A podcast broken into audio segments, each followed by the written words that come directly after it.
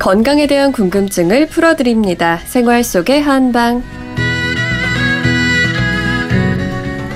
목요일부터 일요일까지 동국대학교 한의과대학 정지청 교수와 함께 건강에 대한 궁금증 풀어드립니다. 오늘은 100세까지 건강하려면 어떤 음식들을 즐겨 먹어야 하는지 그리고 어떤 생활 습관이 중요한지 배워보는 100세 식탁 시간인데요. 매주 한 분씩 직접 이야기를 듣고 건강에 필요한 정보도 챙겨드리고 있습니다. 오늘도 정지청 교수님 그리고 배아령 리포터와 함께합니다. 두 분 안녕하세요. 네, 안녕하세요. 안녕하세요. 배아령 리포터 오늘 소개해 주실 어르신 어떤 분이신가요? 네, 오늘은 서울에 사시는 송기섭 어르신을 소개해 드리려 합니다. 어르신께서는 올해 64시 되셨다고 하는데 오랫동안 해오시던 부동산 중개업을 그만두시고 지금은 집에서 쉬고 계신다고 합니다. 네. 그런데 어르신께서 워낙 사교성이 좋으셔서 그런지 집에 계신 시간보다 밖에 계신 시간이 더 많았는데요. 그래도 식사만큼은 집에서 꼬박꼬박 잘 챙겨 드시고 계셨습니다. 그런데 어르신께서는 젊으셨을 때부터 술을 즐기셨다고 하는데 드시는 양이 생각보다 많아서 걱정이 좀 됐습니다. 주로 아침은 9시 정도, 점심은 1시 정도 먹어요. 김치에다가 국에다가 최근에는 보리를 섞어서 먹고 있습니다. 밥은 영양에 맞게 끈이에 맞춰서 잘 챙겨 먹는데 술을 먹는 것이 좀 문제가 있는 것 같아요. 매일 먹는데 두 병 이상 정도 먹습니다. 습관이 그래요. 중독이죠. 끊으려고 하는데 쉽지가 않습니다. 이렇게 본인도 중독이라고 네. 말씀하실 만큼 심각한 걸 알고 계셨는데 음. 습관적으로 술을 드시게 된다고 해요. 매일 드시던 걸 한 번에 끊기가 어려워서 지금은 조금씩 줄여나고 나가고 있다고 하셨습니다. 아무리 영양에 맞게 식사를 잘 챙겨 드신다고 해도 매일 술을 드시는 건 해로울 것 같은데 원장님 금주에 좀 도움이 될 만한 음식이나 차가 따로 있을까요? 아, 매일 드시는 술은 해롭지 않습니다. 네. 문제는 음. 이 백세 식탁에 술 한 잔은 괜찮습니다. 아. 한, 한 끼에 한 잔씩 마시 반주를 하는 건 괜찮은 겁니다. 네. 근데 문제는 이분처럼 두 병 이상 정도 그러게요. 드신다면은 이분이 백세까지 건강하려면 이거 이분 이거 백세까지 건강하기가 저는 음. 어렵다고 없다고 생각합니다. 네. 자, 사실 말이죠. 이 술 끊는데 도움되는 음식이야. 음. 뭐 있다면 있고 없다면 없는 겁니다. 네. 네. 근데 술이 맛있어 가지고 매일 습관처럼 이렇게 마시고 있는 건데 뭐 과연 가면 그분에게 술 끊으라면 술보다 더 맛있는 음식을 줘야 되는데 그게 과연 뭘지 저도 잘 모르겠습니다. 네. 뭐 일단 추천드린다면 가장 첫째로는 뭐 녹차 보이차 그리고 각종 약차입니다. 음. 어, 사실 이 술이라는 게 말이죠. 적당히 마시게만 하면은 백약의 어떤입니다. 백약 중의 어떤. 네. 네? 그래서 예로부터 이 건강을 유지하려면은 밥 그리고 고기 그 외에도 술도 빼놓지 말아야 된다라는 이런 인식이 있었습니다. 이 조선시대 말이죠. 국상을 당했거나 혹은 흉년을 비롯한 여러 가지 재난이 발생해서 왕이 말이죠. 일단 백성에게 모범을 보여야 되겠다. 수라상에 나오는 반찬을 갖다 줄입니다. 줄일 감자 감선 그리고 아예 반찬을 받지 않는다. 철선. 음. 이런 경우에도 신하들이 뭐라 그러냐. 상감마마 술만은 드셔야 됩니다. 어. 그래야 몸이 충하지 않으십니다. 이거 할 일 없어 그런 게 아니에요. 네. 그래서 노인분에게 술이 도움이 될 수도 있다는 겁니다. 음. 문제는 많이 마시는 건데 일단 그렇게 과음을 하게 되면은 정신을 손상시키고 혈을 소모시키고 이 보통 문제가 아닙니다. 그리고 위장에도 손상을 주고 전기를 태워 없앤다. 술이 음. 열이니까 태워 없앤다. 또 화를 나게 유도해 주고 기분 좋아질 수도 있죠. 어떤 거는 괜히 또 옛날에 쓸데없는 화를 불러일으킵니다. 네. 욕심도 불러일으킵니다. 음. 그래서 수명을 짧게 한다. 이 백세 식탁 받을 수가 없어요. 90세 식탁도 못 받아요. 잠타다 이번에 좀 60, 뭐, 4살이신데 70세 식탁도 위험할 수도 있습니다. 네. 그러니까 술을 과거에 뭐라 그랬느냐. 정반대.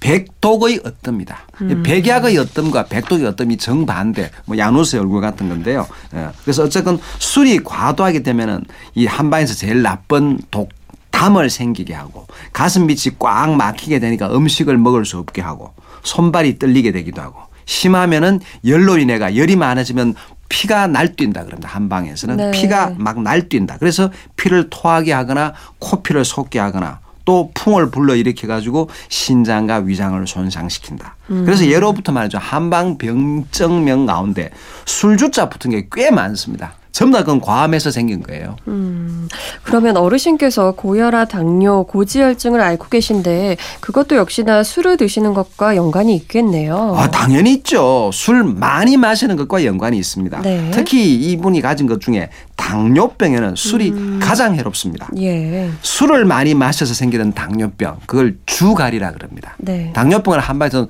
소갈이라 그러는데 태울 소자. 예. 술 때문에 생긴 주갈입니다. 주갈. 음. 사실 이 주갈이라는 병이 당뇨병 중에서도 난치입니다.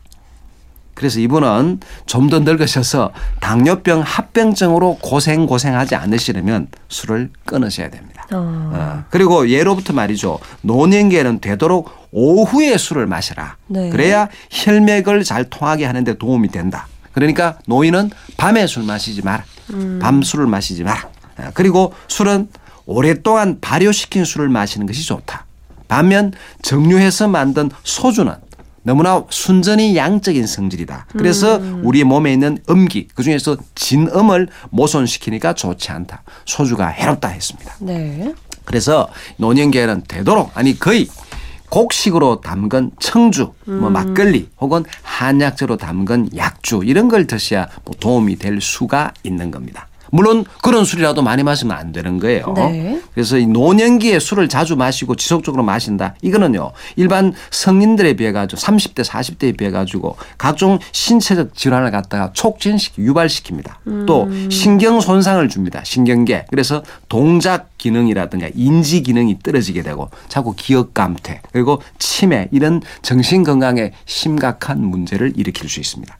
그리고 이 식후에 음식을 드시면서나 반주로나 식사 후에 술 마시는 것은 이 노인이나 젊은 층이나 혈중 알코올 농도 차이가 없지만 음. 금식 중에 술을 마시는 것은 이거는 노인에서 알코올 농도가 현저하게 빠르게 확 올라가 버립니다. 네. 그러니까 노인들은 반드시 반주로나 식후에 마셔야지 절대로 술맛 좋다고 공복에 술 마시는 거 절대 안 된다 이거.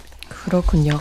배아량 리포터 그리고 혹시 어르신께서 평소에 즐겨 하시는 운동이나 활동 같은 것들도 있으셨나요? 네, 송기섭 어르신께서는 45년 동안 매일 빠지지 않고 해오신 것이 있습니다. 바로 축구인데요. 네. 사실 45년 동안 어떤 한 가지 일을 꾸준히 한다는 게 쉬운 게 아니잖아요. 그렇죠. 근데 심지어 운동 중에서도 운동량이 많다는 축구를 그렇게 오래 하셨다고 하니까 참 대단하신 것 같더라고요. 어르신은 새벽 축구로 하루를 시작하시는데요. 아직까지 힘들다는 생각을 한번 도 해본 적이 없다고 하십니다. 그 매일 하니까 할만해요. 축구를 안 했으면 폐활량이 안 좋아져 가지고 못찰 텐데 잘 하고 있어요. 축구를 하면은 전신 운동이 좋은데 특히 대퇴부 발달이 잘 되는 것 같아요. 아직까지 20대랑 하는 데는 큰 무리가 없습니다. 20대랑 하니까 기가 좀 살아나는 것 같습니다. 죽을 때까지 하겠죠. 재밌어요. 인터뷰가 끝나고 제가 어르신께서는 축구를 잘하시는 편이냐고 여쭤봤는데요. 사실 실력은 그렇게 좋지 않다고 네. 대답하시면서 네. 멋쩍게 웃으셨습니다. 그런데 축구를 하면 갈수록 체력이 더 좋아지는 게 느껴져서 하루도 축구를 빼놓을 수가 없다고 말씀하셨습니다. 어, 45년을 하루도 빼놓지 않고 거의 매일같이 축구를 해오셨다니까 정말 부지런하게 느껴지는데 혹시 어르신께서 축구를 하시면서 주의하실 점은 없을까요? 그 45년간 축구하셨다 그러면 한 스무 살, 열아홉 살쯤부터 축구하시다는 얘기인데 그 당시에 우리나라 스포츠가 거의 축구예요. 네. 어, 축구 인기가 정말 그때는 대단했습니다. 음. 다른 스포츠는 별로 할 수가 없죠. 사실 축구라는 게 이게 뭡니까? 딱 공 하나만 있으면 되지 않습니까? 네. 그래서 뭐 저도 어릴 때 축구를 했습니다. 저도 반 대표 선수는 했어요. 근데 저는 말이죠. 이 연세 드신 분이 축구 하신다면 깜짝 말리고 싶습니다. 음. 이 축구가요. 이 상당히 격렬한 운동이기 때문입니다. 네. 이 심장이나 폐 부담이 크고요.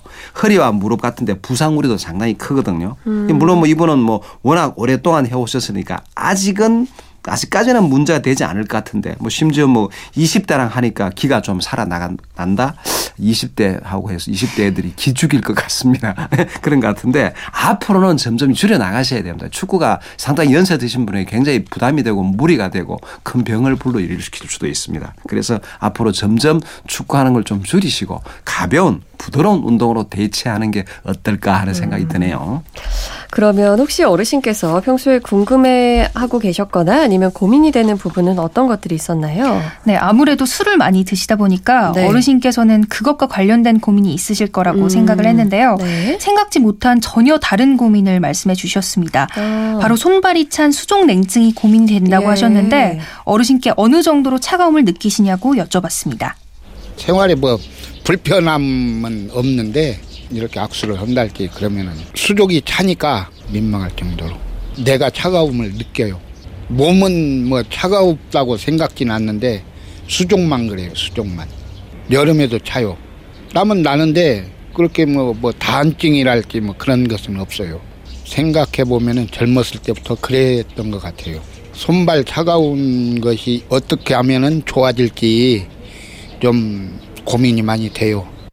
원장님, 어르신께서 운동도 열심히 하고 계신데 수족냉증에 도움이 되는 다른 방법이 뭐가 있을지 궁금하고요. 또 식이요법을 통해서도 수족냉증을 개선할 수 있을까요? 아, 솔직히 말이죠. 저는 지금까지 많은 분들 질문에 뭐 한 번도 답변하기 싫었던 적이 없는데. 네. 아, 이렇게 술을 두 병 이상 매일 같이 드시면서 나 이것 좀 어떻게 해줘. 이게 답변을 해 드려야 될까요, 아. 말까요? 네? 고민이 되시는군요. 아, 원래 이 술의 장점 가운데 술이 음. 백, 백약의 어뜸이라 그랬잖아요. 예. 혈맥을 잘 통하게 한다. 네. 쉽게 말씀드리면 혈액순환 잘 되게 해주는 겁니다, 술이. 아. 아 그런데 왜 손발이 차갑습니까? 말이 안 되죠, 그죠? 네. 그 말이 되는 게 있습니다. 음. 술을 많이 마시 마시니까 아. 한두 잔 마시면 순환 잘 되게 해서 손이 차가운 사람도 따뜻하게 해줄 수가 있는데 네. 워낙 많이 마시니까 그 술의 열기가 위로 올라가 버리면 오히려 손발 쪽으로 피가 잘 안 갈 수도 있다는 얘기입니다. 음. 즉 우선은 이분은 말이죠. 혹시 술을 한번 딱 한 얼마가 한 달 정도 끊어보고 그래도 손발이 찬가 이것부터 확인하는 게 어떨까 싶고요. 둘째로는 당뇨병의 합 병증 가운데 말초신경 합병증이 있습니다. 어, 신경에 혈액을 공급해주는 신경혈관의 폐쇄성 변화 그런 것 때문에 허혈이 생겼다. 이 허혈이 뭐냐면 조직에 피가 제대로 공급되지 않은 빈혈 상태가 되는 걸 허혈이라 그럽니다. 그래서 혈관이 막히거나 좁아지는 것이 원인이 되는 거죠. 어, 그래서 이 당뇨병의 합병증, 이 말초신경 합병증 때문에 손발이 더 차갑지는 않은지도 살펴봐야 되는데요. 뭐 그걸 막으려면 이제 우선 혈당을 정상 범위로 철저히 조절하는 것이 예방과 치료에 중요하다. 그러면 혈당을 정상 범위로 철저히 조절하려면 가장 첫 번째가 뭐냐? 술 안 마시는 겁니다. 음. 네, 답이 그래 됩니다. 네. 어, 그 이유는 이제 신경 손상 받는 것이 이 저 부적절한 혈당 조절과 관계가 있습니다. 술 마시면 혈당이 확 올라갑니다. 술, 술이 굉장히 칼로리가 높잖아요. 그죠? 그래서 이분은 혈액순환 잘 되게 하기 위해서는 혈을 잘 통하게 해줘야 되는데 그래서 술을 그래 마시는데 혈액이 안 통할, 안 통한다? 그거 이상한 거예요. 그죠? 그리고 의혈을 혹시 풀어야 되지 않은가? 근데 사실은 술이 의혈도 풀어주게 됩니다. 음. 우리가 교통사고가 났더니 뭐 다쳤다 할 때 한방에서 의혈 풀어준 약을 쓸 때 그냥 그 약만 다리질 않습니다. 물에다가 물을 반만 넣고 술을 반을 넣어서 달여서 효과를 더 봅니다. 음. 그만큼 술이 의혈을 잘 풀어줍니다. 네. 그래서 저참 이걸 참 말씀드리면서 이해가 잘 안 가요. 음. 네? 그래서 당뇨병이 오래된 환자에서 혈당이 잘 조절이 안 되면서 고혈압 같은 혈관 병증이 동반된 경우 또 비만이라든가 고지혈증이 있으면서 흡연을 하는 경우 아마 이분은 담배는 안 피우실 것 같은데 어쨌건 그런 경우에는 특히 이 당뇨병성 혈관 합병증이라든가 신경병증의 위험성이 수십 배로 커진다. 즉 이분은 담배 하는 거 이면은 다른 건 방금 말씀드린 두 가지 경우에 다 들어가지 않습니까? 그러니까 젊을 때 손발이 찹던 것이 이거로 인해가 더 차올 수 있다는 겁니다. 그래서 결국은 이분도 약간 체중이 조금 많으신 편인데 정상 체중 유지하도록 조금 줄이고 특히 복부 비만 안 생기도록 하고 예, 고지방 음식, 즉 육식을 줄이는데 살코기 적당히 먹는 건 괜찮지만 기름기 있는 부분 피하고 그다음에 술, 이분은 뭐 술이 문제입니다. 어, 음. 그리고 빨리 걷기라든가 수영 같은 유산소 운동을 하고요. 그리고 또 한 가지 이분은 그, 저, 그 따로 얘기하신 것 중에 몸에 여기저기가 돌아다니면서 아프다 하는데 이게 좀 이해가 안 갑니다. 이 술을 마시면 그런 것도 없어지게 되거든. 있던 것도. 네. 그래서 혹시 이분이 몸에 습기나 담이 많이 쌓여서 그럴 가능성이 있다고 보는데 음. 일단 그런 것도 진찰을 받으셔야 되겠는데 축구를 너무 많이 한 거 연관이 있을 가능성도 제가 배제할 수 없다는 점 말씀드립니다. 그렇군요. 이렇게 해서 오늘 백세 식탁에서는 서울에 사시는 송기섭 어르신을 만나 뵀습니다. 이제는 앞으로 좋아하시는 술도 조금씩 줄이셨으면 좋겠고요. 건강 관리 조금 더 신경을 써서 오래도록 행복하시기를 바라겠습니다. 오늘도 정지청 교수님 그리고 배아량 리포터 고맙습니다. 네, 고맙습니다. 고맙습니다.